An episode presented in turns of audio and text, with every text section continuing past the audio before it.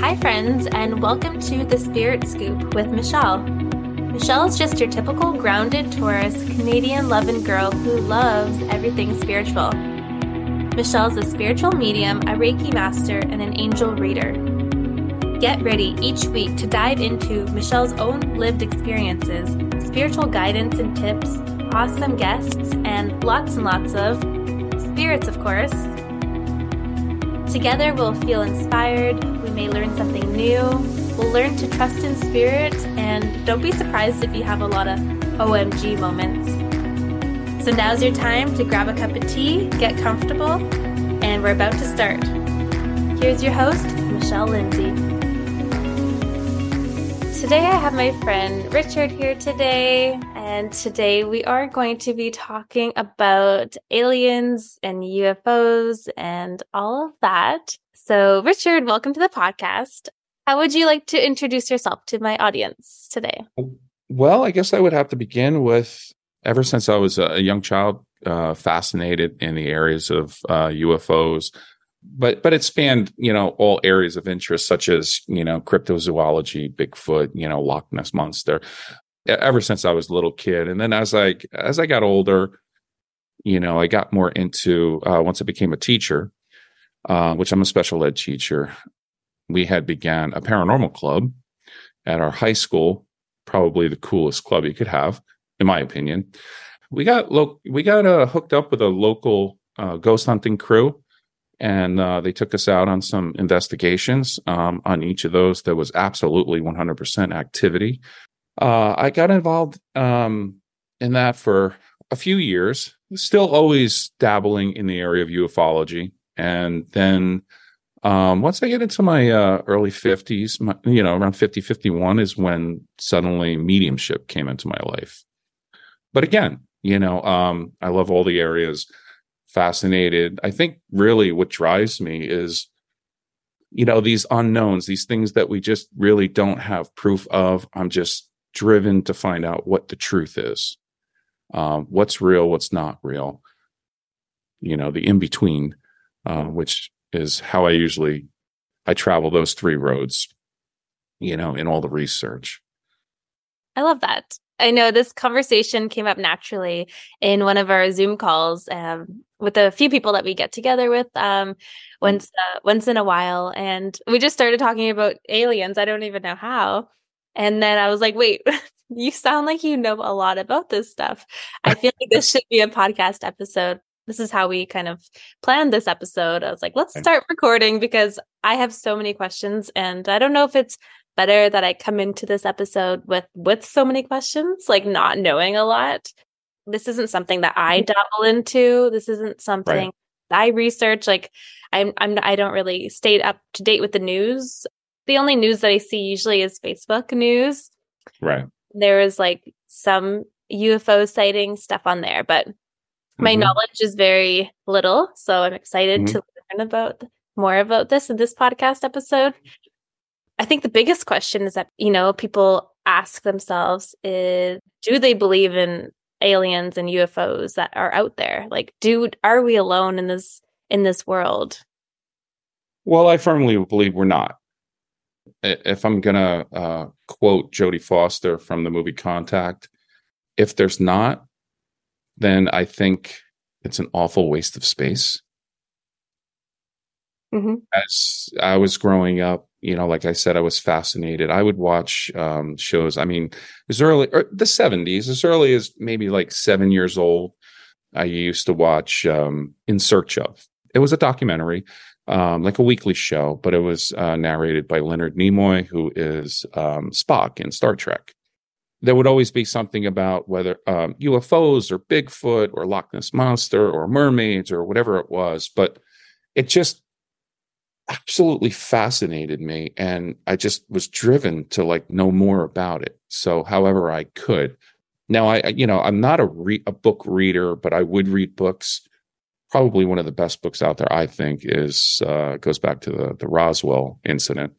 Philip j. Corso i believe he was a general he was part of that whole uh, incident which we can get into more uh, later on um, because I definitely would want to talk about Bill Tompkins, um, where he gives you a bird's eye view of what was going on since the 1930s. What really got me going was, and it was probably because of the TV show that I watched or any other show. Um, I was always fascinated with the planets and, you know, the universe and everything. But I do remember my mother taking me to her aunt and uncle's place. And maybe it was because of the show and she saw that I was interested, but I just cannot understand why at a, a seven year old, her aunt and uncle would proceed to tell me that they saw a UFO. And I was just shocked. And I'm like, where? Where was it? And they were like, well, it was down the street. And I just, you know, naturally asked those questions. What did it look like? How big was it? You know, when did this happen? And I'll never forget that. I was just so baffled, you know, that wait a second. There really there must be someone else out there. And who are they? It was just um, you know, like just this driven energy. But as I got older, and I would really say a lot of the information came out as of like maybe 2014, 2015, you know, when YouTube got big. But I had always throughout my life, I'd read whatever magazine I could find about it, whatever book, as long as it wasn't too lengthy, uh, any TV show, documentary, whatever I could find. Uh, specifically, things started to really unravel for me more so, as I had mentioned, when YouTube got big and people started podcasting. So, one of the big names out there, and, uh, you know, I hope your listeners well, maybe they know. And if they don't know, they really need to tune into this person. Um, her podcast is projectcamelotportal.com. Her name is Kerry Cassidy. She is the forerunner, the pioneer of, I believe, the word whistleblower. She has done over a thousand interviews of whistleblowers that were either uh, former military, uh, FBI, CIA, government, senators, and anyone that you know worked in that area uh, astronauts even. So most of the time they were just elderly and they were no longer at that point worried about breaking their oath and all of the threats that would that were made towards them and their family and extended family and whatnot. What does whistleblower mean good question so a whistleblower is someone who it kind of goes back to um, you know uh, the police back in the um, you know uh, England way way way back in the day when they had clubs and they had a whistle. So when they saw you know a criminal act being you know occurring, they would blow their whistle. So they're you know showing the truth, and that's really what it uh, basically means is someone who shows the truth that's been hidden. And Kerry Cassidy really was the pioneer uh, bringing that that term. Um, now it's widely used. You'll hear it on the news. Um, you'll hear it all through social media, um, even in politics, you know, especially with uh, the upcoming election and whatnot, which is, I don't, that's a whole nother ballgame. Probably one of the most striking interviews that she did. And I could give you just a list of names, but the best one, one of the best ones was Bill Tompkins. Really, he just recently passed away. I think he passed away at the age of 94 he had mentioned that back in the 1930s, there was a woman by the name of Maria Orsic who was channeling some entity. And basically, what, what they had come to find out was that these were reptilian beings. Okay. But they were basically watching us for a very, very, very long time. They've also lived on this earth underground for a very, very long time. According to them, they believe that um, this earth is theirs, it's their property. So, what they had seen, in their opinion, was that the Germans pretty much had the best technology out there, uh, even dating back to the 1930s. So, what they did was they gave, they presented themselves after after a series of uh, channeling events by uh, Maria, and gave them the technology to build ships that could um, escape the gravity of our Earth. At some time during World War II, they left. So it was a whole faction of Germans who literally left Earth and built um, a base on the moon. So one of the things that you know now they it, it gets very complicated. They basically they still went ahead and used slave labor. Um, they built the the base in the shape of a swastika, if you could believe it. Um, their ships that they used, besides, which were smaller ships too, um, those were the ones that were known as the Foo Fighters, um, not the group. Okay, that's actually where they got that name from. Uh, the Foo Fighters, um, basically, I believe it was back in the 50s where there was a series of UFOs that literally flew over uh, the Capitol. Okay, which really sparked, you know, concern over the security of our nation and our airspace. But anytime we would, you know, sight them and our fighters would go out, they could never catch up to them. There was, you know, the technology that was, you know, the way these ships could move, it was just, um, it was just unbelievable. But basically, that was the Germans saying, we didn't lose the war. We're in control. And unfortunately, what happened was the US, after the war, brought all of those German scientists, whoever didn't leave, brought them to the United States. All right. And they just basically bided their time, um, you know, over the decades. And at this point, really, they've kind of like, in my opinion, infiltrated our our government. It's kind of like the Fifth Reich. So they they built their base on on the moon, and then over time, uh, according to Bill Tompkins, and he believe it or not, was actually being led in and kept safe because telepathically he was being uh, guided by a Pleiadian, which it just it sounds incredible. But if you go to her website, you'll be able to. Uh, uh, I believe it was a two-parter. The technology that was given was absolutely incredible. So from there, uh, the moon um, they basically had their own secret space program, which is now known as Dark Fleet. From there, they had wanted to try to break away from the reptilians because they were malicious and they you know they just even for them even for those germans it wasn't a good idea uh, that they continue to you know um, interact with them so they tried to escape. I don't even want to use the word escape. They moved to Mars. So they built the base on Mars. Um, so no matter what they say, they're hiding information from you. They have for decades and decades. Mars does have an atmosphere. Okay. Um, there is vegetation. There are animals there. Um, as far as I know, there's probably around it could be more now, but there's probably like a good 10,000 people that are living on Mars. And over time, generations, now you have what's known as German Martians. Okay. So the reptilians, they're, I guess, definitely what, what you would say the bad guys.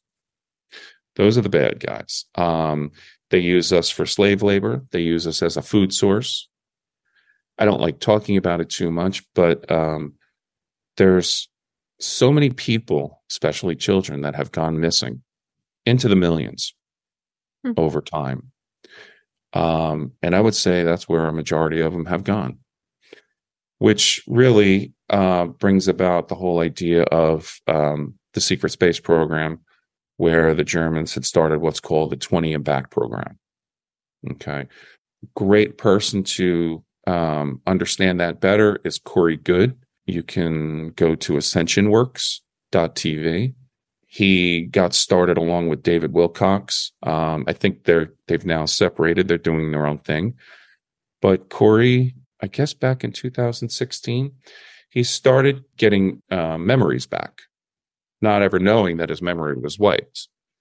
So he was getting all these memories back, and um, he was commissioned.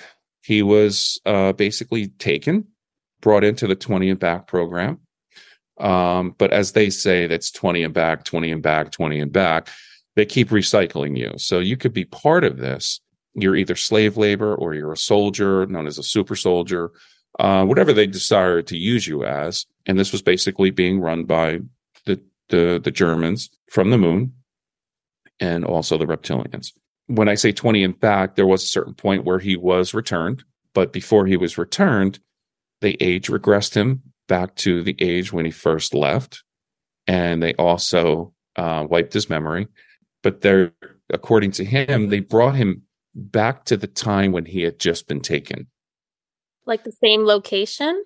Yes. So, in other words, he was taken, Mhm. right?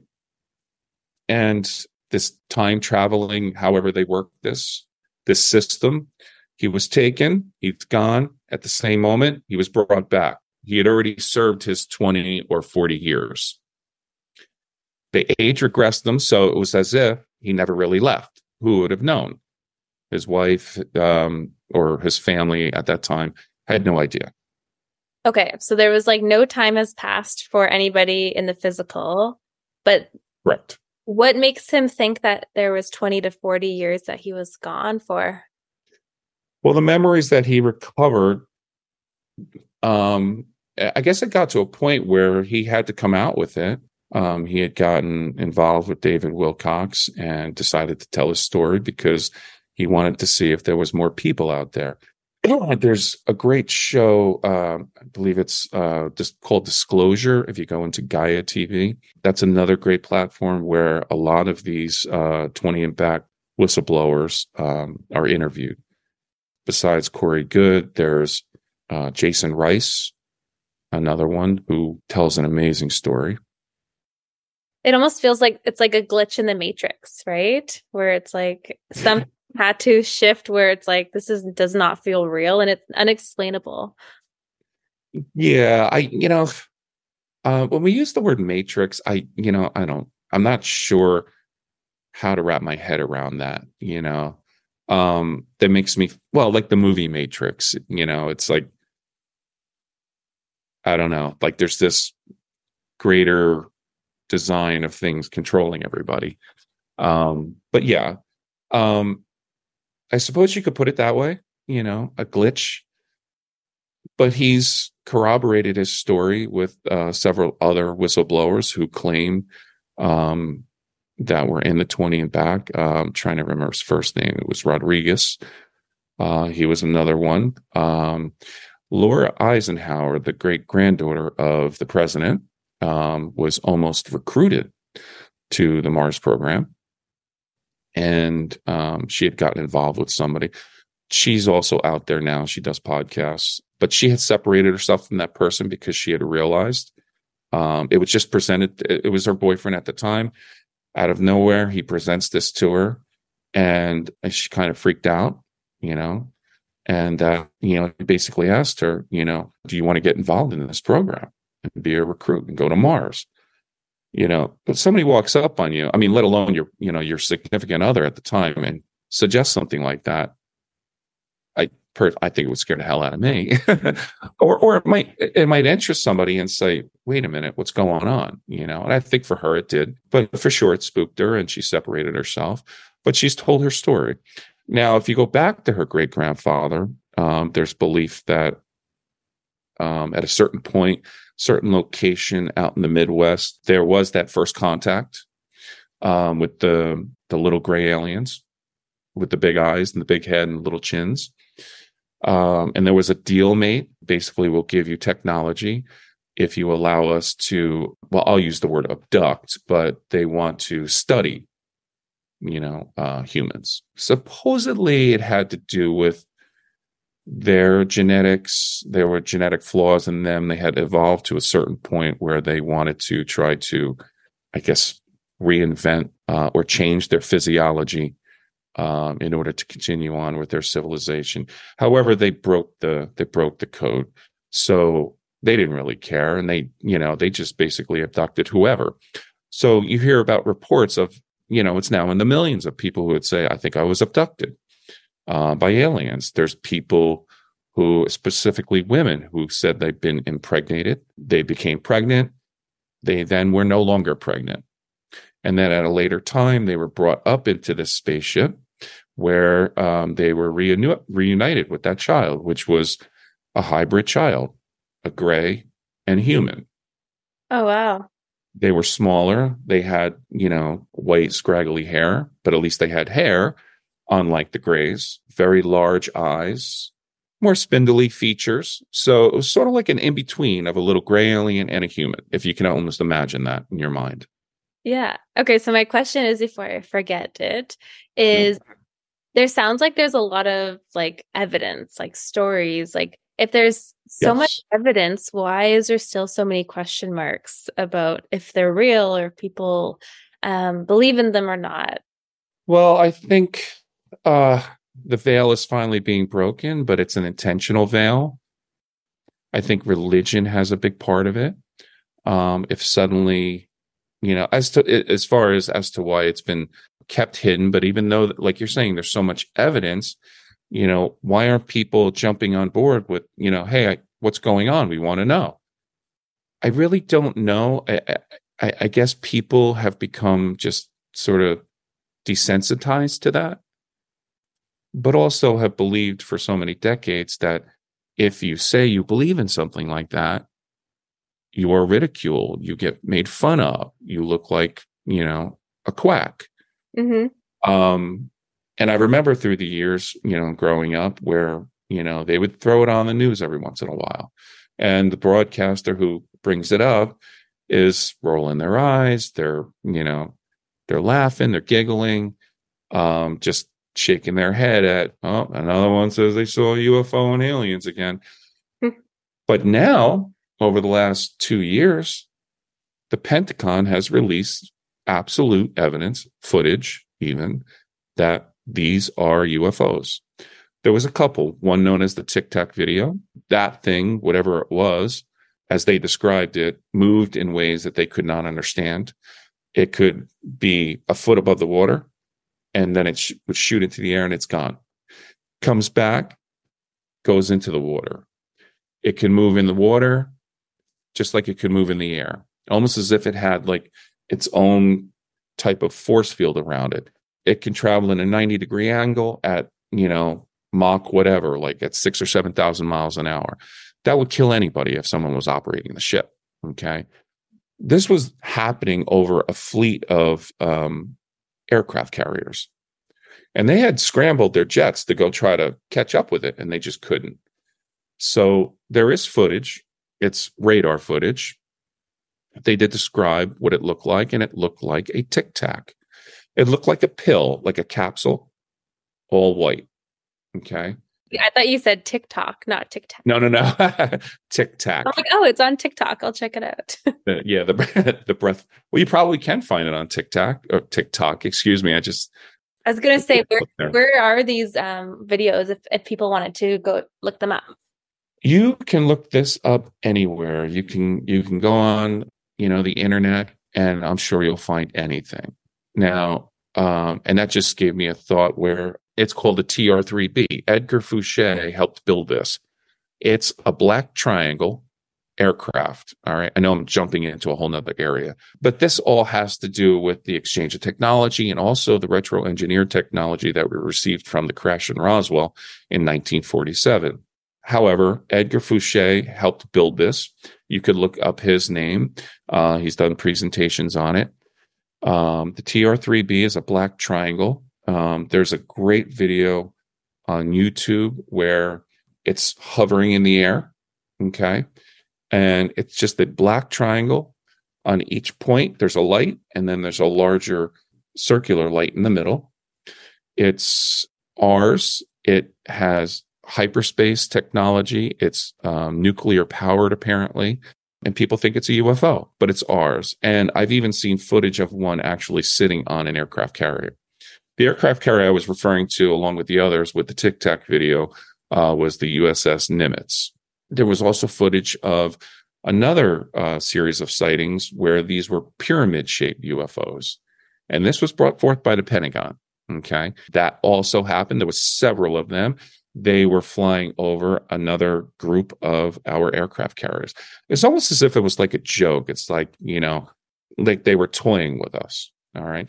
There's also been reports where um, UFOs flew over our air bases that had nuclear missiles. one of the whistleblowers, I believe it was Clifford Stone. Um, Clifford Stone and Bob Dean, if you look those names up, my God, they talk about the Anunnaki. Who are the Anunnaki? Um, I can get into that later. I feel like um, this is definitely one of those areas where you could deep dive into and you're just like continuing to deep dive and learn, learn, learn. Absolutely. And so I can only give surface right now uh, before I like dive deeper into any other area. So these UFOs, these flying discs, whatever, they were hovering over our airbase where there were nuclear missiles, and suddenly it was completely taken over. They were switched on. Uh, we were pretty much at DEFCON four or whatever that they were about to be, you know, uh, sent up into the air. So everyone's scrambling. All of a sudden, they're shut down. When they investigate, they realize that they were completely disabled so, in other words, it's like somebody hit the launch button and it took over the whole system, hit the launch button, then stopped it, then basically melted the warheads. So they were just not usable at all. There's also footage of, um, and I believe it was a nuclear missile test, sends it up into the air. All of a sudden, this UFO comes in from one area, shoots something at one end, comes around the other end, shoots another beam of light at it, comes around the other side, shoots another beam. So this thing had to be traveling as fast as this missile, which is probably going a few thousand miles an hour. What do you think their intention was with that? For that particular event, I think they were saying, looking at us like children. Mm-mm-mm. You're not going to play with these toys. We won't let you. Thing just fell right out of the air after it hit, you know, with like three or four different beams right at the tip of it. And it just, and it just dropped and UFO's gone. So basically, I think they're saying, we're not going to let you send these missiles off. They're too destructive. And it is interesting to go back to uh, World War II when we did use the atomic bomb. That's when a huge amount of UFO sightings began, almost as if to say, they caught that out of the corner of their eye and they said, uh oh, we got to go check this out. They now have nuclear technology and we have to investigate it and watch and, you know, keep an eye on them. Do you think that they're threatened by us having this technology? Like, do they feel like they are in danger because of this reason? Not personally, but I think what they're looking at is we have no idea what we're playing with and the, the ramifications of it on levels that we haven't even understood in terms of physics. How such uh, an explosion could perhaps affect the, fab- uh, the fabric of space and time, or if there is such thing as dimensions. Um, who knows? But that's what it appears to me that I don't think they're personally um, afraid, but I think they're also afraid of us destroying ourselves. So this is a huge puzzle because I'm saying to myself, all right, well, as I was just discussing um, Bill Tompkins, you know, and what the reptilian uh, beings were really looking to do by using us and, you know, the Germans that had left the planet, gone to the moon, then gone to Mars. Um, you know, it's almost as if how does all that play into it? And were these the little gray aliens who was trying, who were you know shooting these um, these missiles out of the air? You know, basically, like what part do all of these you know what role do they all have? Are they even aware of each other? I'm sure they are. Um, are any of these forces fighting against each other at any particular time? You know, is there a war you know going on outside of our planet in space? Um, I don't know. Um, there's uh, the type of beings, different types of beings that I've heard of besides reptilians and the grays, which, uh, by the way, are there's several types of grays. So there's small ones, there's medium sized, there's tall ones. There's um, also the Pleiadians. I believe the, I want to say the Lemurians. Okay, so there's uh, a lot of different types of aliens. Are they yeah. like supposedly that have visited our planet or have been here for a long time already? Um, it's not like they're new here. They've been very well aware of our planet and our civilization for a very long time. Oh yeah, they've probably been around longer than we have in this lifetime. Right. Um, how do you feel about that? Knowing and believing that they are all around us. Like, do you feel? Is there any sense of like, you know, fear that you feel, or do you feel neutral about it? Do you feel that it's expansive, where you have hope for the future and you feel like they're here to help us? Uh, I I want to say I'm neutral. Um, I think there's some that are they you know use and abuse us. There's others that are trying to help us. There's others here that you know they're good guys, but they're not really interested in uh, messing around with us. You know, so there's those all in betweens. Um, another thing you have to understood uh, understand is um, you start getting into the uh, the biblical times and the Bible, and uh,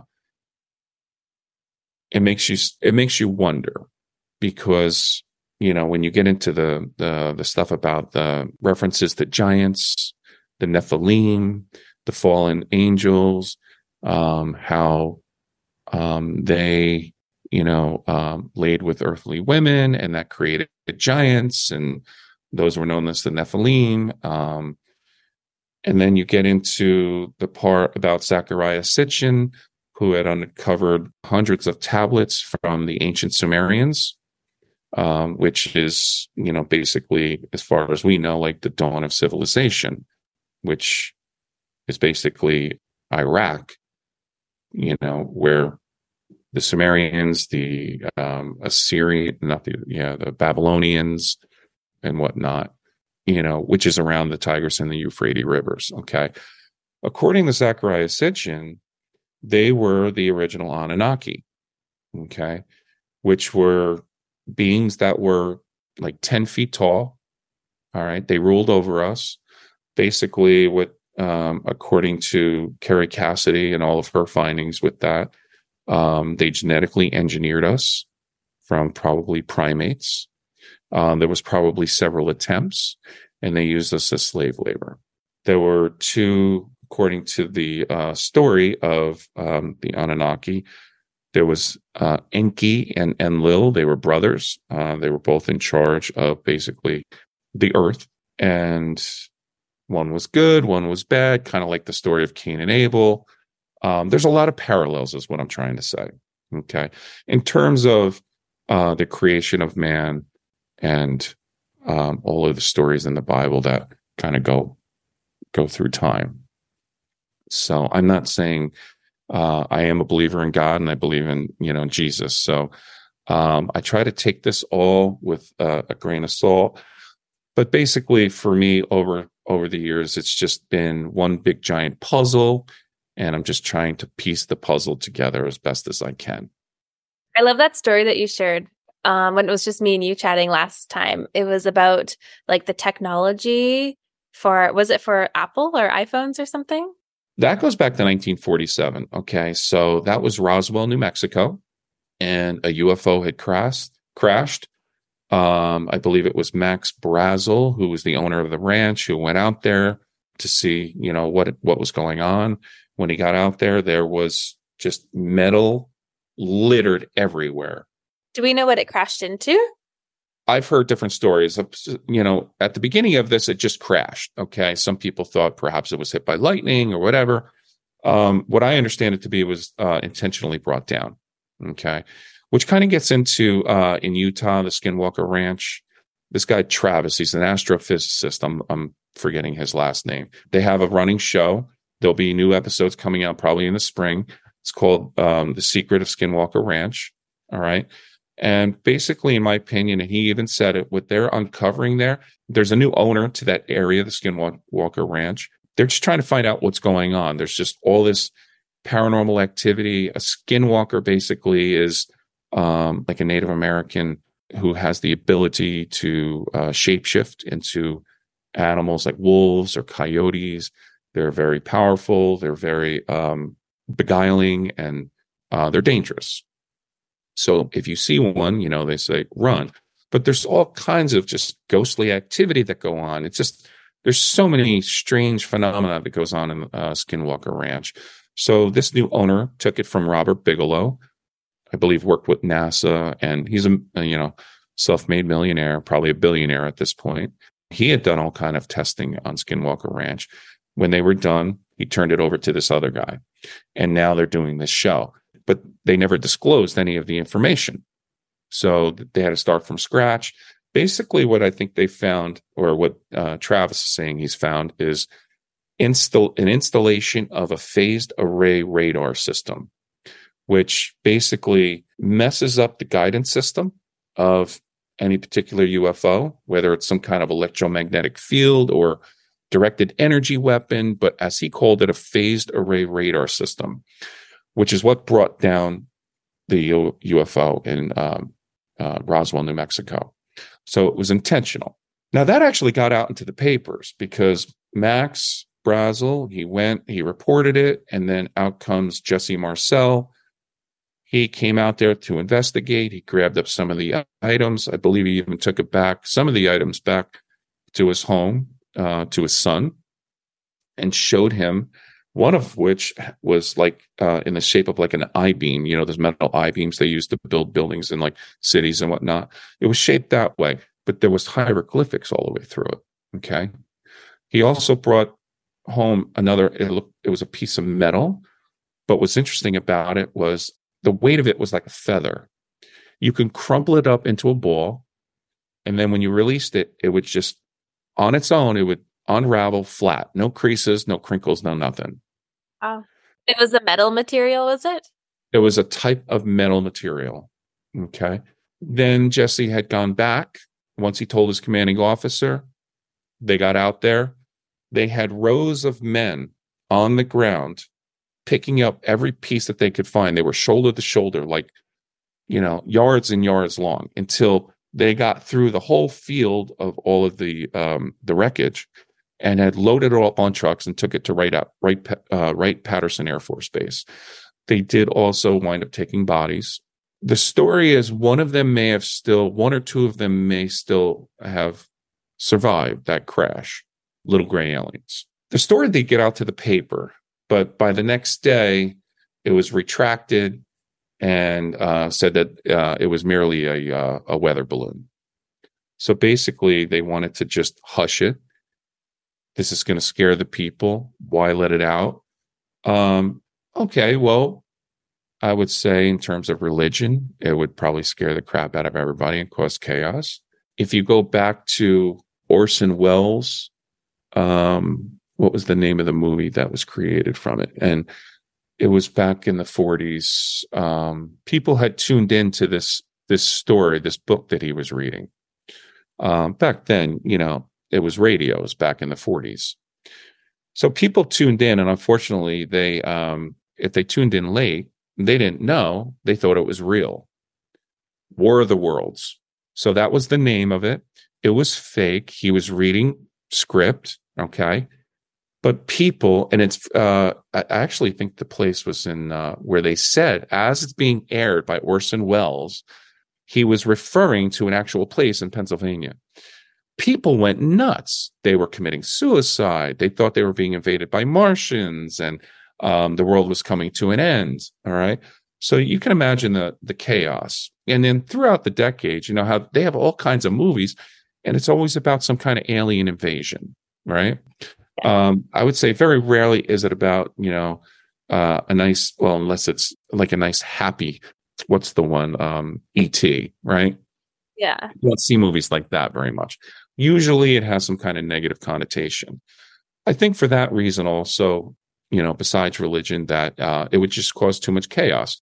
Our religions basically teach that you know there is no one else out there. We're the only one. We've been created by god. Um, the world according you know uh, according to the catholic religion the world is only close to 7000 years old. We're in the seventh day you know and then they get into a whole debate about you know where the dinosaurs come from and whatnot. I've always kind of believed in aliens but i feel very like not i know there's a lot of fear based mm-hmm. around mm-hmm. it and i don't find that at all i find it's like it's almost like we're talking about spirit we're talking about aliens like i feel like we all exist exactly and i think with religion as well There's Mhm. a lot of fear based beliefs. You know what I mean? Right. So that makes sense in that way. Um, it's all about the way we're taught to think. You know, I'm not afraid either. I'm not concerned. You know, I'm a believer in God. You know, when it's my time, it's my time. the galaxy is so big and there's just so much more out there that we don't even know about. It has to be. There has to be. There's so much evidence out there. And that's and that's basically where I'm where I've come to today. Based on all the evidence, all the things I've seen, read, documentaries that I've listened to, I'm absolutely convinced, 100%, there is somebody visiting our planet. I mean, come on, there's like from I heard, and, and I'm I'm putting the puzzle together myself. I was told by Corey Goode, well, not personally, but you know, I, I heard from him um, and also David Wilcock that we our genetics, our DNA has been messed with on 22 different occasions by different alien species. So, in a sense, we're all hybrids. Okay, well, you could believe that or not believe that. But you know what's interesting? Scientifically, there are 22 different body types on this planet. That's proven. Okay. You start to put things together and you, you, you start doing this. You're like, wait a second, you know, Mm-hmm. what's going on? You know, interestingly enough, from the Roswell incident, uh, Philip J. Corso, he was the commanding officer. It was all about him. He was in charge of it. I mean, he had higher ups. He wrote his book the day after Roswell. I think he's passed now. I believe he did pass. He had described what had happened with all of the um, all of the wreckage that they had taken to Wright Patterson Air Force Base. Um, and there were reports of different people, um, whistleblowers, that had said they were there during that time. The secretary, the nurses. There's written, you know, diaries or you know, um, different types of um, what's the word I'm looking for? Um, documents proven that it's from these people that they were there. Their credentials are proven. Um, whether it was nurses or secretaries or whoever, these people are needed to run the bases, right? And to bring this all in, you just can't hide this all 100%, right? You know, people are going to see things, you know. Also, other soldiers at the time that were part of it that they they saw these boxes, they lifted up, they saw there was a body in it. Um, it didn't look human. Uh, but basically, with all of the wreckage, um, this is where we got Kevlar, which is a, a very strong material, very similar to uh, what they use for like uh, backpacks that kids take to school. Um, spandex, believe it or not, widely used, right? Fiber optics, widely used. Okay. They got all this technology from the wreckage of that crash. Night vision goggles and the computer chip. That's where our technology took off. What year was that again? The 1947 Mm. in Roswell, New Mexico. Were there other crashes prior to uh, and after that? Absolutely. Bob Lazar, who worked for S4, I believe, which is in connection with Area 51. Okay. Area 51 wasn't even on the map until around 1987, where they finally came out with it. And they said, yeah, we have a secret air base there. And, you know, we do, you know, that's where we test all our, uh, our secret weapons and, you know, our technology and whatnot. So he was brought in. All the people are brought in uh, from an airliner. There's there's no roads in or out of there. For the people that work there, like the nurses and everybody, do they have to sign like a disclosure paper? I'm sure they do. Hmm. I'm sure they did. There were threats made by uh, one particular, I think it was Philip J. Corso who who had said threats were made, and that's where the whole Men in Black thing come from. You know, it's believed that many of them weren't even human. Mhm. One of his statements um, was that if you don't keep your mouth shut about this, they'll be picking your bones out of the desert and your entire family too. So when you're threatened on a level like that, you'll shut your mouth. Okay. Um, so I'm sure anyone in charge, well, not in charge, or anyone involved, any soldier, Jesse Marcel at that time, they were basically told to keep their mouths shut. I'm sure they were uh, told to sign a disclosure agreement, in, or what they call an NDA, non-disclosure agreement. And then as they got older, they weren't afraid of breaking that oath anymore. They were, you know, close to their death or whatever. Uh, over the decades, uh, absolutely, people who have come forward have been mysteriously um, uh, have mysteriously died or mysteriously gone missing and never heard of again. Okay, there's a huge number of reports. So that computer chip was huge. Okay, but basically, what uh, General Corso's job was, he took all of these things and he went out to corporations. I think it was the 50s by now, where um, commercialization and industry was really moving along, where um, you know people were buying more products. Um, there was more at home, you know, things being used, you know, where that that they were developing. Um, you know, washers, dryers, irons, you know, toasters. They were, you know, TVs and all kinds of stuff. So um, he was asked to go to these uh, he told one of his commanding officers, take these things, go to these corporations, and tell them this is what we have. We're not going to tell you where we got it from. See what you can make from it. So those companies brought together their brightest minds to try to figure out what can they do, what can they make out of this. And that's where they came up with the night vision goggles, the spandex, the Kevlar, the fiber optics, um, and the computer chip also. They were also told whatever you make out of it, we got first dibs by the mili- military. All right. So, in other words, you'll be able to make your money from that in time, but whatever your findings are, whatever you can make out of it, it comes back to us first. So, you can imagine the technology that was created from that, especially the computer chip because there was a jump com- computer wise, technological wise, like the old IBM computers, like the the supercomputer that they had took up a whole room, right? These are 10 times more advanced than their supercomputer back then. And for those just listening to the audio, you're talking about your iPhone. Correct. What it's done, we've taken such a jump yeah. uh, technologically speaking because of because of this that it's almost as if to a point where careful because you know you're playing with fire. Probably the greatest thing that they procured from this was free energy. And that right now is the biggest reason why they don't want to let this out. Yes let's talk about free energy okay free um, energy um, free energy they realized, and this came from, uh, and it was explained by Bob Lazar. Uh, I'm hoping I'm going to do a good job here. You're doing a fabulous job of remembering names. Like, it's, I have so much information in my head. I, you know, it's like I, I just couldn't even begin to. I don't even know where I would begin to start writing it all out. Bob Lazar came out in like I think it was like 1985, 1986. He worked with John Lear, who was a good friend of his. John Lear's father was actually uh, the creator of the Lear jet, believe it or not. So Bob came out, got it out to the news that he worked for S4 and that he had been working on he had been working on UFOs that were not of this earth, that were piloted by other beings. By the time anyone could really get a hold of him and get his story in full, you couldn't even, you know, uh, follow up on his credentials. He said he worked for S4. He worked in this particular area. He gave names, he gave numbers, you know, uh, everything, you know, his badge number, every, and none of it could be uh, proven. It was like they wiped him clean.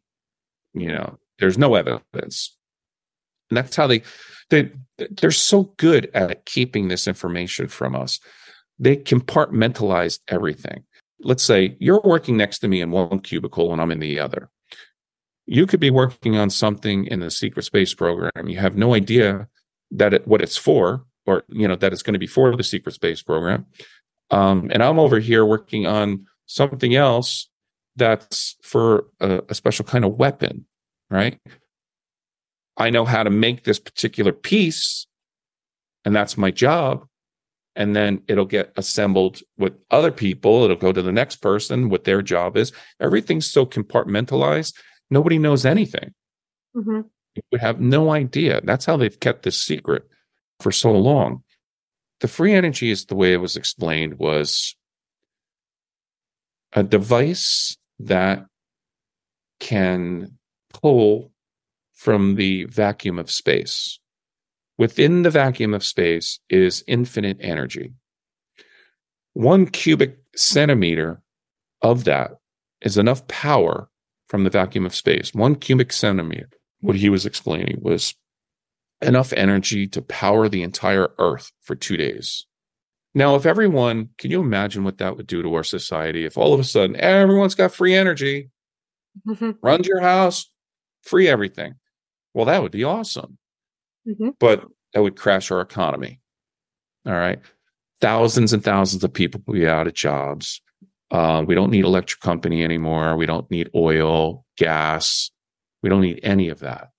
Everything's powered through these free energy devices, which is continuous and infinite forever. You can just continue to pull energy from the vacuum of space. Okay. Right. As small as a box this big. Okay. You can use to power your entire house. Okay. There's reports that they've been able to retro engineer that. They have them. They'll never let that out money drives the uh, uh, drives our world basically all right our governments they control okay they're the ones that are in control that's why they uh, nikolai tesla i'm sure well you've heard of the tesla cars right? Where do you think they got that name from? Nikolai tesla figured it out okay? He worked along with thomas edison. Nearby where i live there's a uh, an area called menlo park terrace. I believe thomas edison had a a home or a lab there.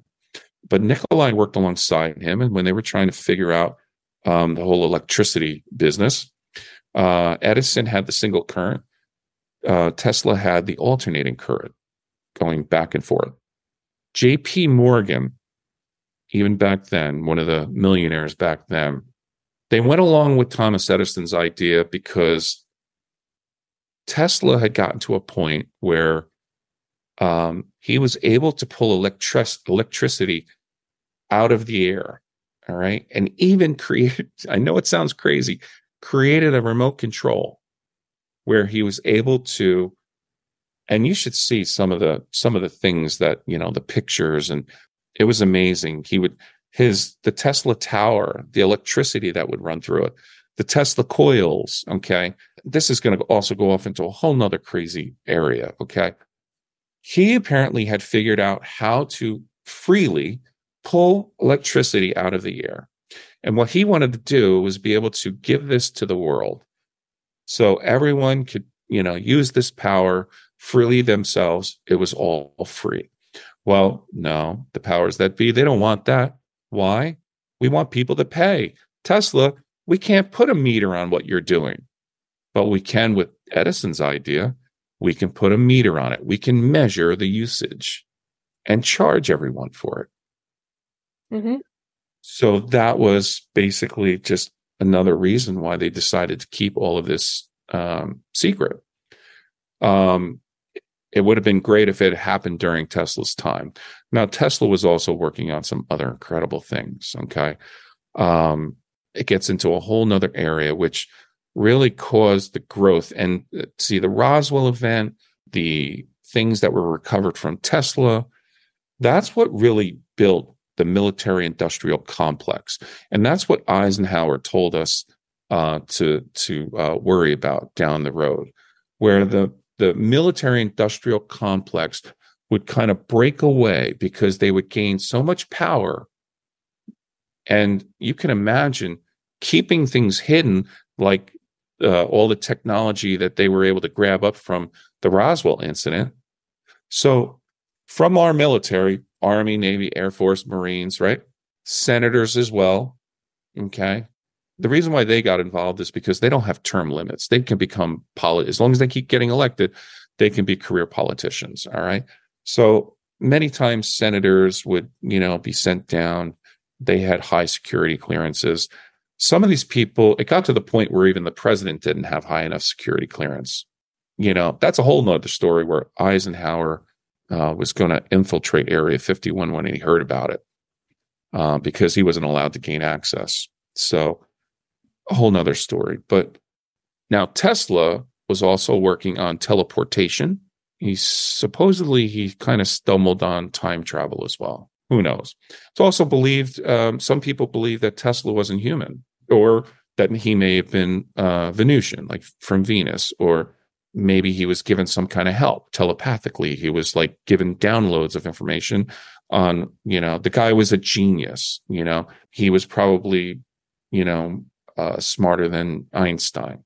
He was put on this planet for that reason to transform how the Tesla has changed things for sure. Absolutely. And the name still still survived, right? Here's a funny one. When Tesla passed away, the FBI um, went to his lab. They ransacked his lab and they took all of his work. One of the guys was Donald Trump's uncle. Mm. Wow. So as you know, you the connections here are just it's just mind blowing. The military industrial complex became very s- certain people within our entire military that you know it's like they created with certain something someone other certain others created their own faction secretly to wield this power control it and use it for themselves. All right? And then over time it just kind of grew.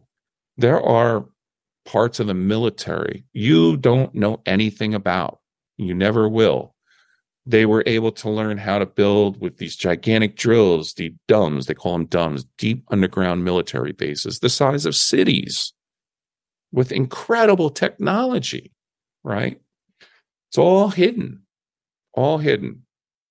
But the military industrial complex then from there also um, continued Tesla's work and they built teleportation devices. Andrew Basiago, who, believe it or not, was on the presidential ticket for 2016. Mm. He was also a time traveler. Ooh. Okay. He there was uh it was called Project Pegasus. Okay. Um he was as a young boy and his father was running the program. Don't I I have no idea why um um they were using their own kids to their advantage you know, high ranking officers within these secret programs. They had created from all of Tesla's work teleportation devices, time travel devices, a jump room. It was a jump chair, really. It's hard to even explain. And they were able to jump to Mars. Mm. They weren't physically there, it was almost as if it was like a holographic image, you know, like you might see in Star Wars. You know, you could communicate with someone, but, you know, it's like a holographic image of that person. And they were able to view what was going on there. Okay. Now, this goes back 1979, 1980. Okay. Um, there was a lot of work by the government doing, with psychic ability. All right. I even remember my mother pulling a newspaper uh, clipping um, when I was probably like eight years old. She knew I had some kind of ability. I, I grew up always knowing I was empathic. I had so many experiences growing up that I don't know how I knew how I knew this just before it happened. I call it like um, like uh, 30 second clairvoyance. I could see 30 seconds ahead of time really good survival technique because you can tell ahead what's going to happen 30 seconds before. Can you, um, still, can you still do that? You're right. I'm sorry. Can you still do that? Yes. Um, I'm. Uh, there's been many instances where I'm like, I'm surprised I'm still alive. You know, um, where I, you know, after thinking about, I said, you know, to myself on several occasions, "Whoa! If I didn't react at that moment, I might be dead right now. Okay. There were other small instances of it over time, but she pulled a newspaper article that's, uh, she goes, you know, um, there's this company that wants to test uh, children's psychic ability. Do you think you'd be interested in that? Why, why would you tell like a seven year old that? I feel like seven is the magic number with like when people come onto the podcast, it, it, it, always starts with like seven years old. And my story started at seven as well. Right. Um, she saw something in me. She saw it. Um, she would go to psychics herself. Back then it was called psychics, uh, not mediums. Uh, um, but which is oddly what I became as a as an adult. Um, but yeah, all of those experiences were there. Um, most of these kids that they were using had psychic ability. Um, I said no to it. I guess it spooked me a little. Um, but Andrew Basiago was one of them. Um, they would, there was a place, an underground base in not Woodbridge, because that's where I come from. And I, when he first said it, I was like, wait, did he just say my township? It's actually, it was called Woodridge, New Jersey. So there's a town called Woodridge, New Jersey, where there was an underground base, and that's where he his father would take him, and they would they would run tests. And he described what the what the device was and what it looked like and what the experience was when they would teleport from there out into the Midwest. And they knew the location where they were supposed to. One of the things is they did they I think they've perfected it by now. They were working on it. Why were they using kids? I think um, they had come to the realization that um, because they were younger, um, it didn't affect them as much. But they they'd learned a lot of things. All right, um, they said uh, Andrew had said one of his uh, friends, who was also teleporting with him, um, actually wound up teleporting uh, into like a, a water fountain. You know, one of those you know where you throw money or whatever. You know, it's only like about ankle deep um, not realizing that um, he couldn't teleport fully in water and air at the same time. So when he when he teleported, his he kind of fell right off of his feet. Okay. So he no longer had feet. His feet were in the water, but they weren't part of his body anymore. Oh, and well. he was yeah, and he was screaming. He's like, oh, what are we going to do? As his report, I'm quoting him, I'm only nine years old. You know, that's what he reported uh, had happened. Wow. Um, yes, they also created what's known as chronovision. I'm still baffled by this idea. And Andrew's reports uh, talked about it was like a big flat screen. Even back then, they had this like a flat screen TV. And somehow, with the technology they were using, they were able to dial in frequencies from the past and actually view past events. Wow. I can't wrap my head around it. But where I stand with a lot of these whistleblowers, and I'm sorry, there's there's a lot of people I don't absolutely believe at all. There's the here's the three roads. You know, the one in the middle is well, they've said some interesting things. I, I just don't have enough proof. Um, I'm going to have to do a little bit more research with this, whatever it is, or this person, or the other, the the final road, which I've gathered enough information. I believe it's enough evidence. I believe, even though I can't prove it, I believe this to be absolutely 100% true. So you have to travel those three roads, in my opinion. He talked about all of these different experiences, and um, there were several people within the program he had actually he said he had gone back to and there are stories about general washington saying that um and and you know in his diaries and whatnot that he was visited by like uh, two angels or two beings in white. Sounds crazy but interestingly enough andrew said that he they actually went back in time. They developed and perfected the time travel device that was originally uh, being worked on by Tesla. He went back in time, actually spoke to General Washington, and he said to him, I came here to tell you that you have to go there. And if you don't go that way, you're going to lose the war, the Revolutionary War. He said he also visited um, and um, saw with his own eyes and heard it with his own ears the Gettysburg Address. He even showed a picture. There was an actual snapshot uh, of him as a small boy. Sounds absurd, I know. Look him up, Andrew Basiago, B A S I A G O. He was also told that he was supposed to become the president of the United States as of 2016. He's like, I'm not sure. 2016, maybe 2020. He goes, but I'm also not sure. You know, that could be a different timeline. Now, when I heard this prior to uh, the 2010, 2016 election, okay, he predicted Trump and Pence as running mate. He used those two names. He even said, he goes, Trump's going to run and win. And I'm not sure. I think one of his running mates, it'll either be Jesse Ventura or um, uh, what's his name? Pence. I forget his first name, which became our VP uh, 2016. There's so many questions. That'll be a whole other podcast on just on time travel. But there like- would have to be. There would have to be. Getting back to uh, Andrew Basiago he had said already at this point, uh, Washington D.C. should have been under like you know like 30 feet of water. so do you think that's coming? Um, n- no, I think that was a different timeline that he, he would say. He was saying at this time, I had gone uh, forward in time. I think it was like 20, it was between 2020, because this is, you know, from the time traveling that he was doing back when he was a younger child. Okay. Okay. Went to, I want to say it was somewhere between 2020 and 2022 or something you know, which is only just a little ways off for us. Mhm.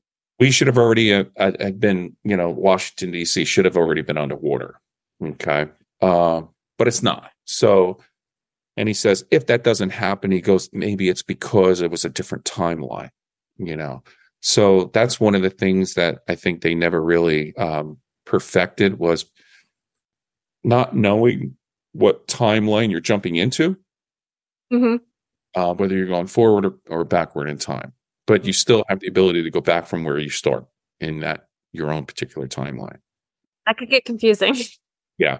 They even said on the chronovisor that they actually saw the uh, crucifixion of Christ. Oh my gosh.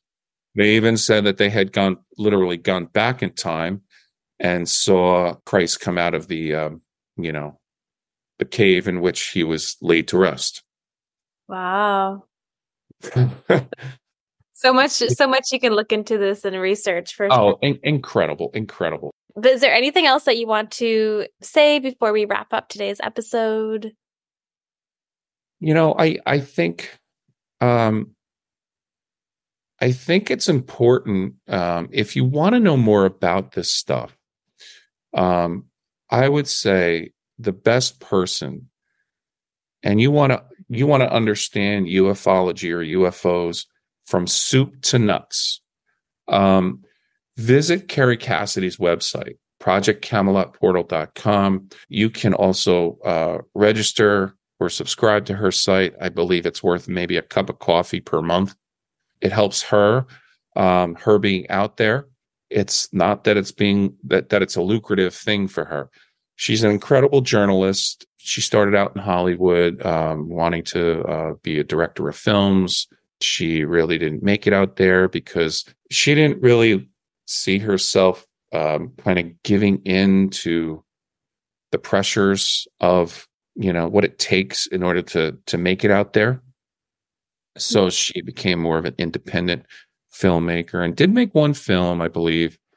I think really from there is where she somebody wanted to do like you know a documentary on uh, ufos and it, i think that's where it just spurred on from that person's testimony just wowed them. It was her and Bill Ryan. Bill Ryan's passed now, and um, you know, over the years they had since separated um, as far as working together. But she's still going strong. You know, like I said, she's been doing this for maybe 19 years now, over a thousand, well over a thousand interviews. Some of the great, some of the best ones: Pete Peterson, Bob Dean, Clifford Stone. Clifford Stone, uh, believe it or not, actually testified uh, before Congress, or said he would testify before Congress.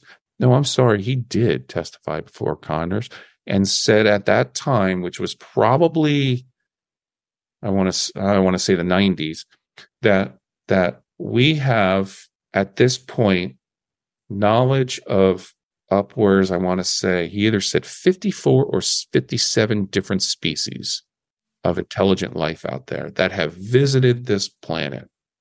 Bob Dean, they were good friends. They were high ranking officers in the military, both of them. He talks about how the Anunnaki are working in our government right now. You wouldn't even be able to tell them apart. And this goes back to one of your original questions. They are walking among us. You wouldn't know the difference. I think some probably are able to shapeshift because apparently the reptilians can do that. But as far as the Anunnaki, um, they're in our government, they're in our military, they're all over. They look like us. You you know, you'd have to really look straight into their eyes to to know and say, you don't look different, or you look different. You don't, you know, you would just kind of get this feeling that they're just there's something about them that is not human. Hence, is probably where that whole men in black thing comes from, you know, where somebody's talking too much, this is what my wife always said. She goes, I feel like someone's going to come knocking at our door one day with all the stuff that you know. and I'm like, don't worry, it'll be okay.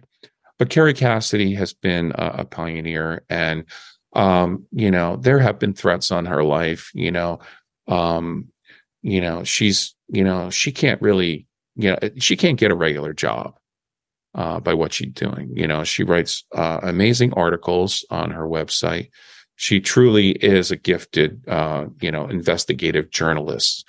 Um, and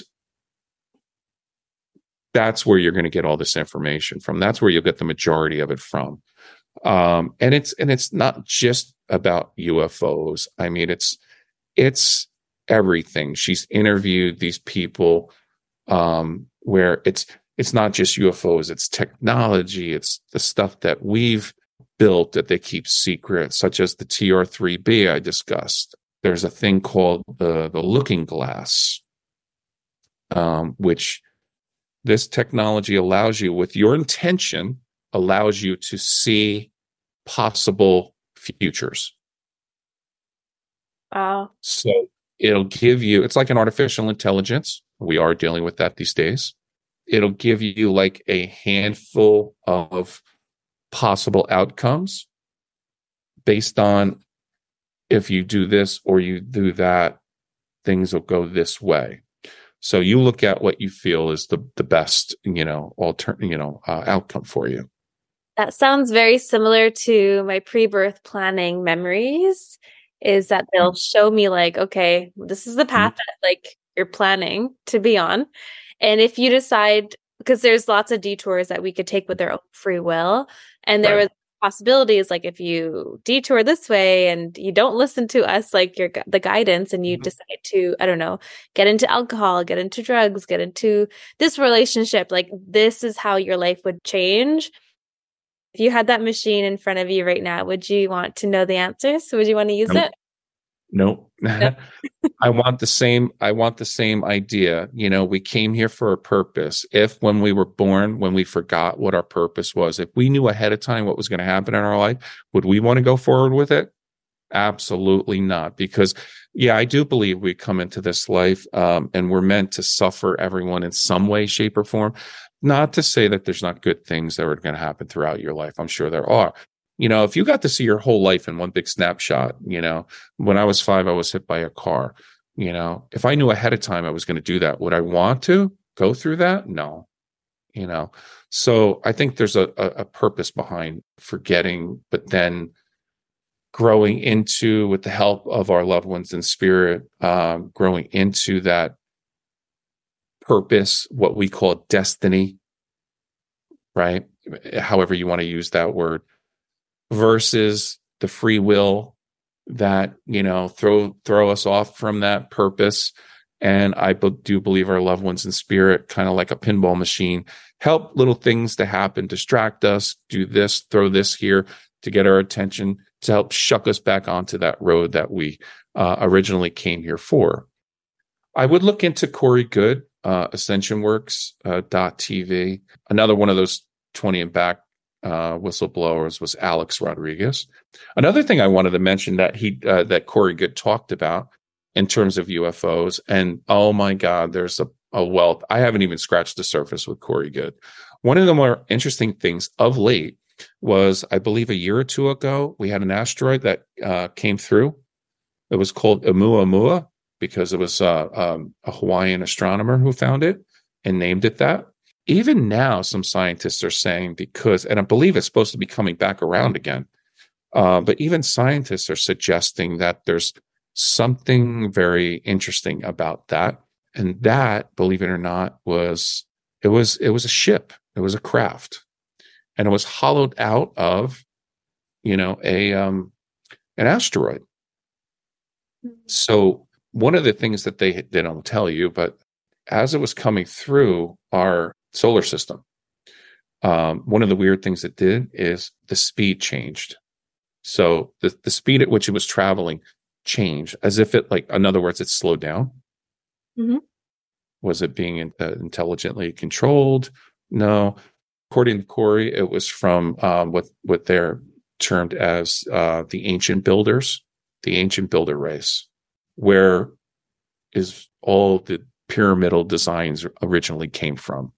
You'll find them on Mars. They're on our planet. There's even structures on that, like the moon there's i believe one of the um, there's a uh, either i believe it's either, it's called ceres um, it's um, a planetoid moon i think it's jupiter or saturn not oh saturn sorry uh, the rings of saturn um, they're supposedly uh, a widely used base used from our own secret space program because i didn't even get farther into that when they started the space shuttle in 1980, I remember I was 10 years old. I watched the first space shuttle go up. That was one big farce. That's what dawned our secret space program. Okay. By the way, Trump starts a, you know, um, a sixth military branch known as Space Force.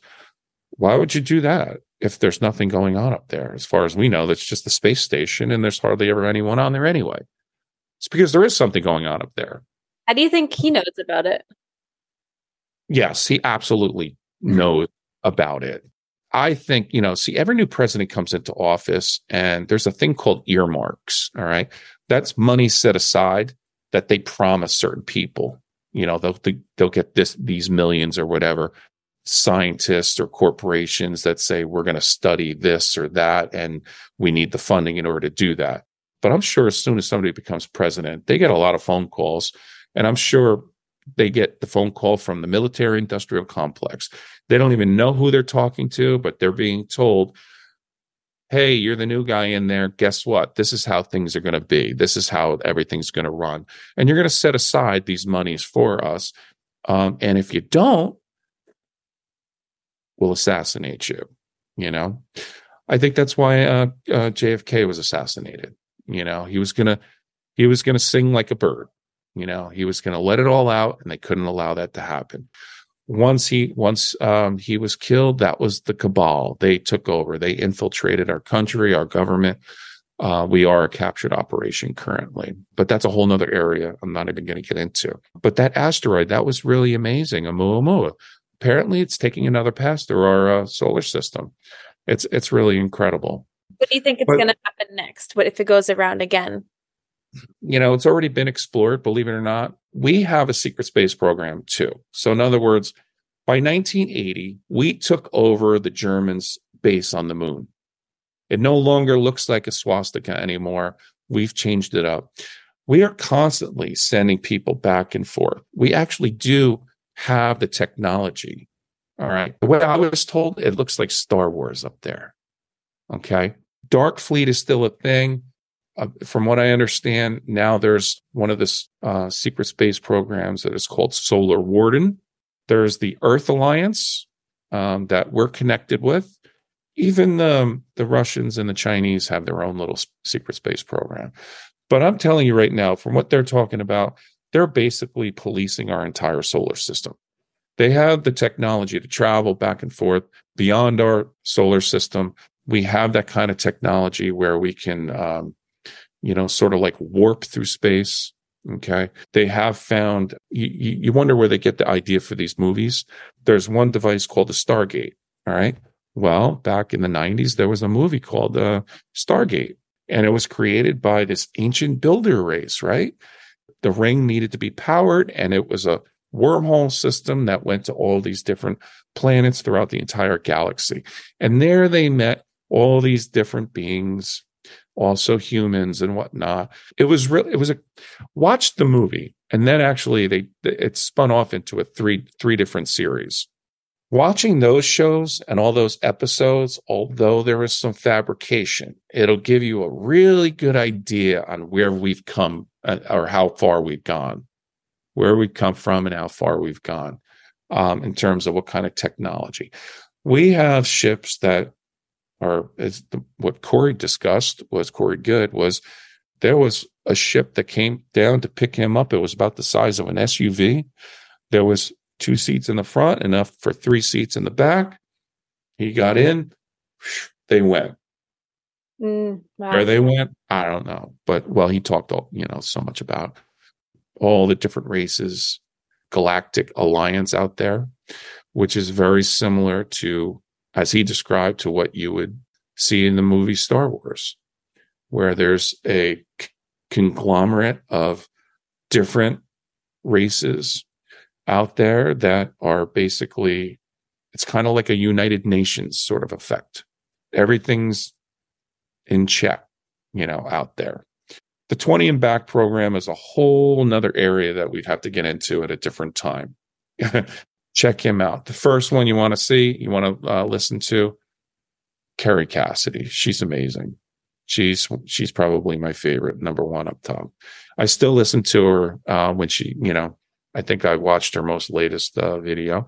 It's taken a turn since, um, you know, since uh, Trump has become president. There's a lot more different types of people that she's uh, interviewing, you know, as far as the current state of our world. But she still does interviews with whistleblowers. Yeah, it's amazing stuff. I love that. I don't think I've ever been so quiet for a podcast episode before because I'm just like soaking it all in. It's definitely been a lot of information in this episode. So I'm hoping that people have learned a lot and we have some resources that we can kind of continue to learn about.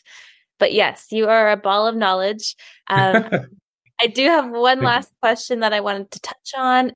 Why are there so many UFO sightings in Las Vegas, Nevada?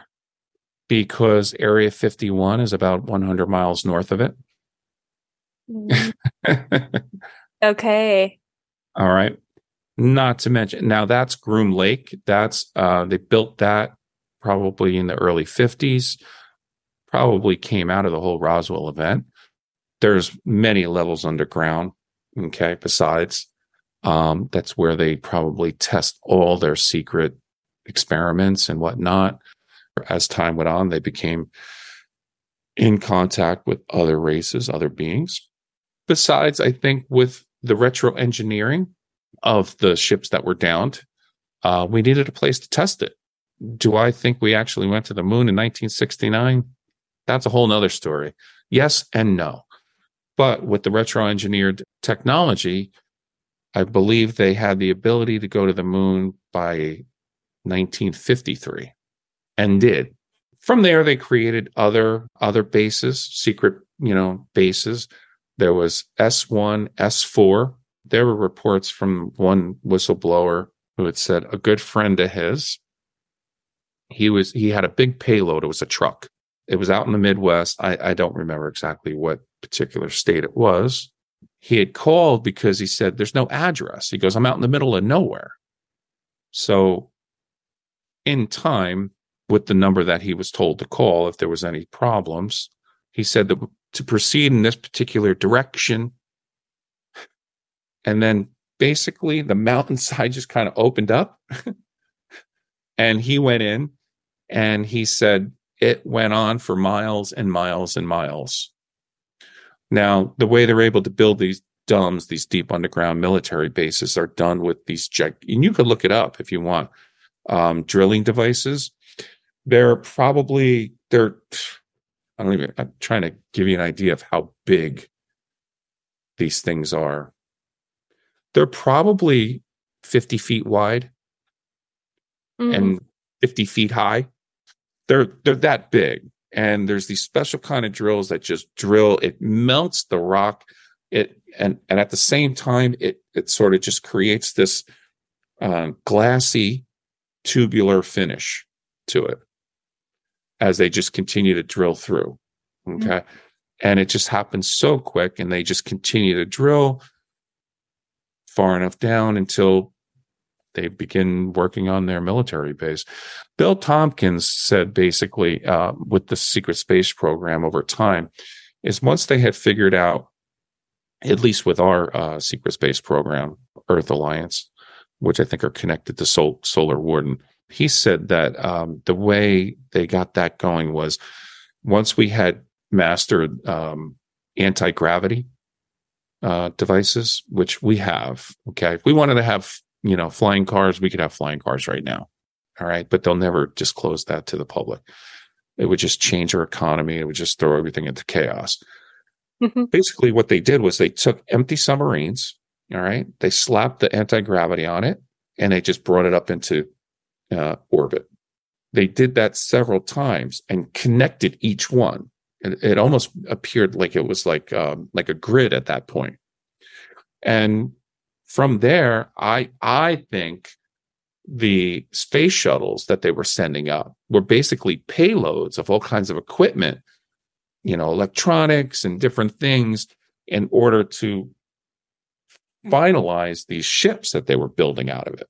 But eventually it, it got to a point where, you know, once we were out there and fully equipped, we were now then to, uh, able to just continue to build them out and build them better from space. The way he described it, it's it was he says it was like it's like Star Wars, the mm. types of ships that we have out there. Corey talks about very highly evolved uh, race of beings known as the blue avians.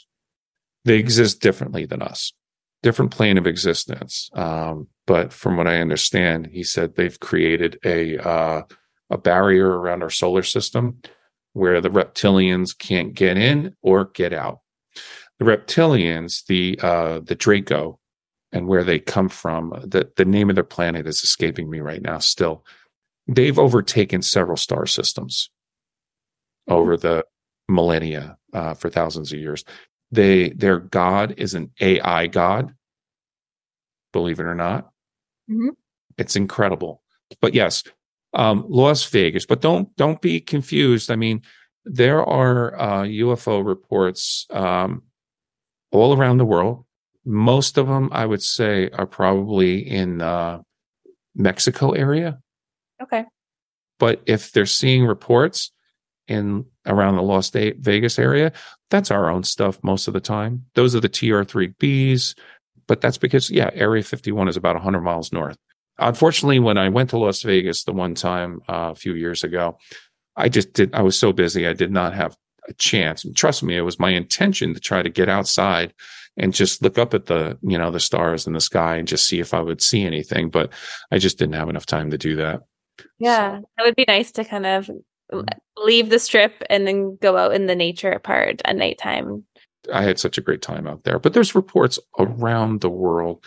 Yeah. Uh, it's not just so much in one area. Um, it's funny because I told you I, the only news I really see about this type of stuff is like what mm-hmm. pops up on Facebook, and every right. time it's like Las Vegas, Nevada, Nevada, Las Vegas, and I'm like, what is it about this one spot? But then it's also like the algorithm. Algorithm, yes.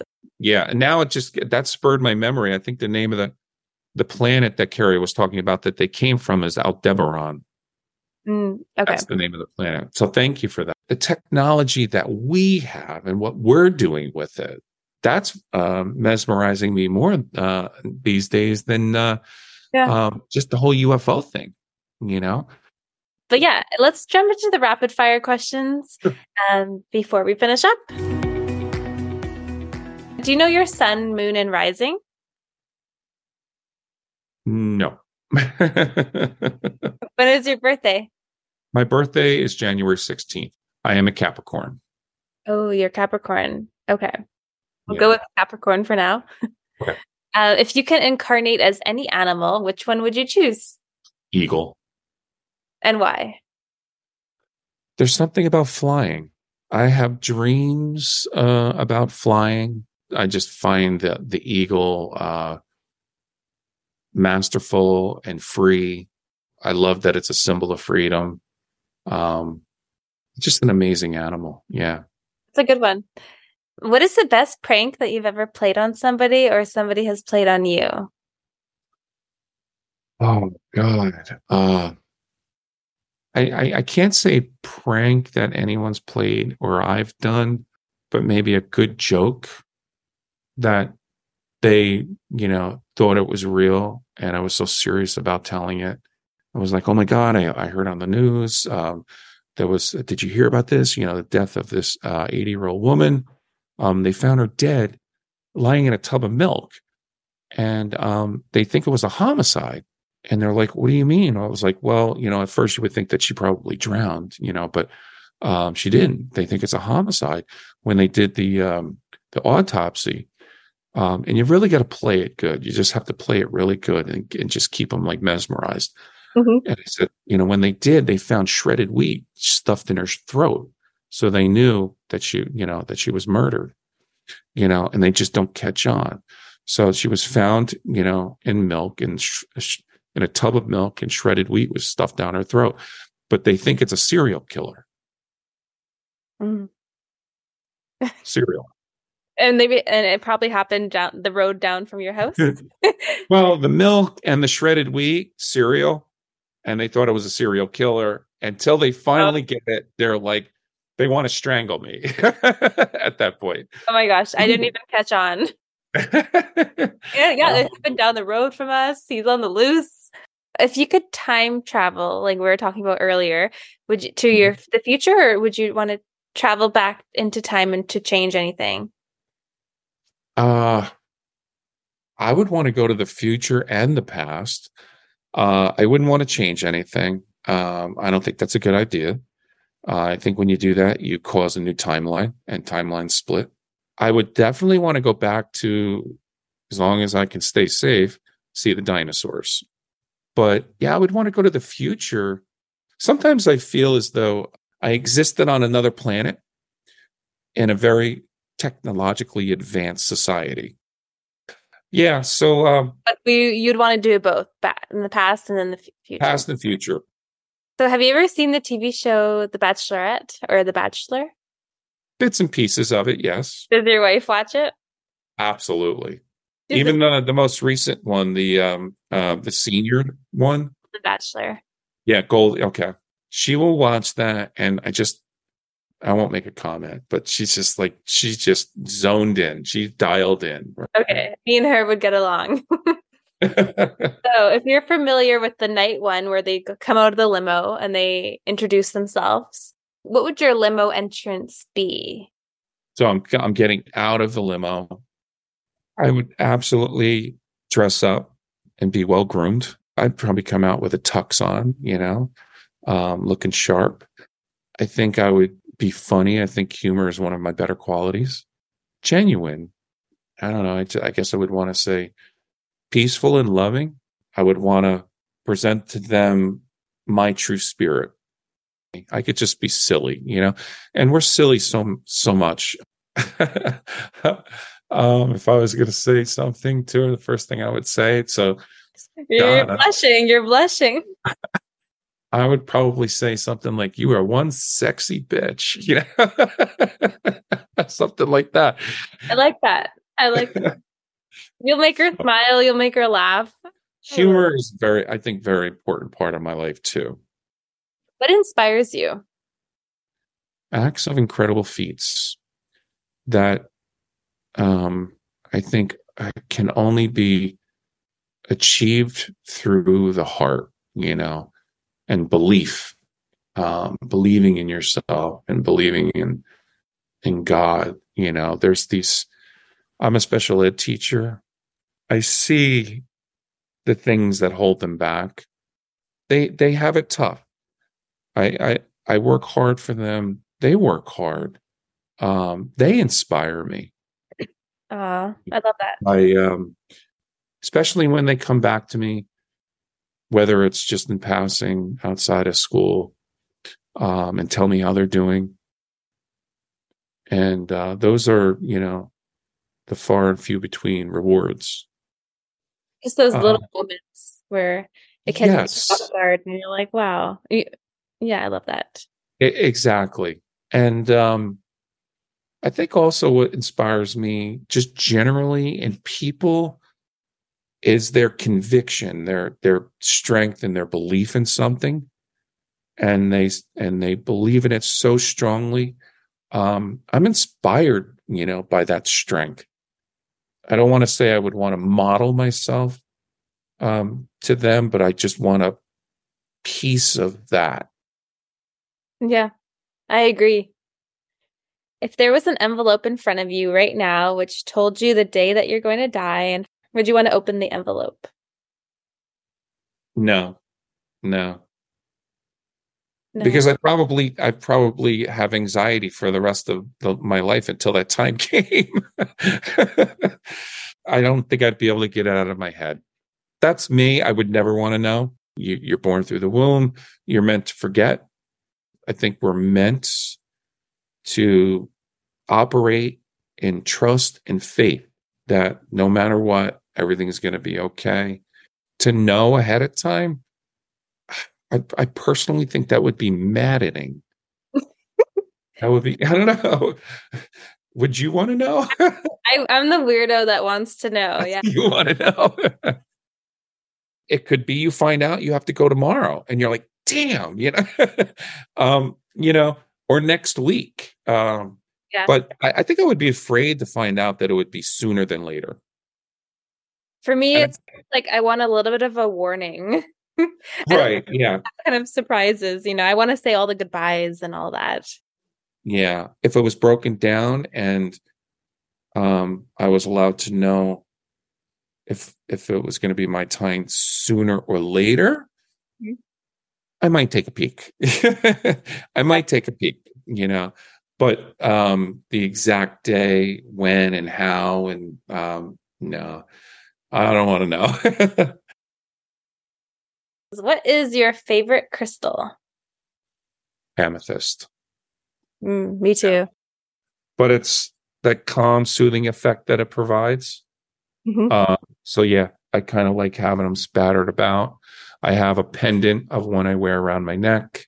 Secondly, it would be uh, angelite. Oh, yeah, that's a nice one.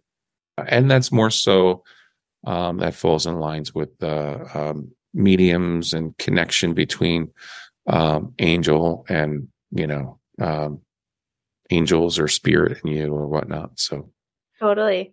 That was awesome. There was so much information. If anybody wants to stay in contact with you, if they were interested in the things that you were talking about today, if they may have follow up questions, where can people find you? Um, they could find me um, on my Facebook page called spiritual connections with Fitz. You know, you can get in touch with me that way. Um, whether it's just, um, you know, for informational purposes, readings, even. And I think perhaps down the road, um, I've considered doing uh, either a live or a podcast of my own, or so hopefully I'll hear from some people, and uh, you know, in some way, or some way, shape, or form, I'll be able to uh, connect with you, help, or whatever it is, whatever your need is. Amazing, amazing, amazing. Thank you so much for all your time today. Yeah, I'm sure my listeners are going to really learn a lot from this episode. Thank you so much. Um, I was really so excited to finally have uh, a forum, a platform like this to just lay out everything that I have in my head uh, I've said to so many people, I have so much information in this area, and we've only just scratched the surface. I hope down the road there's there'll be other opportunities uh, where we can uh, you know expand on uh, what I've already uh, talked about. Yeah, you'll definitely have to come back. Thank you so much.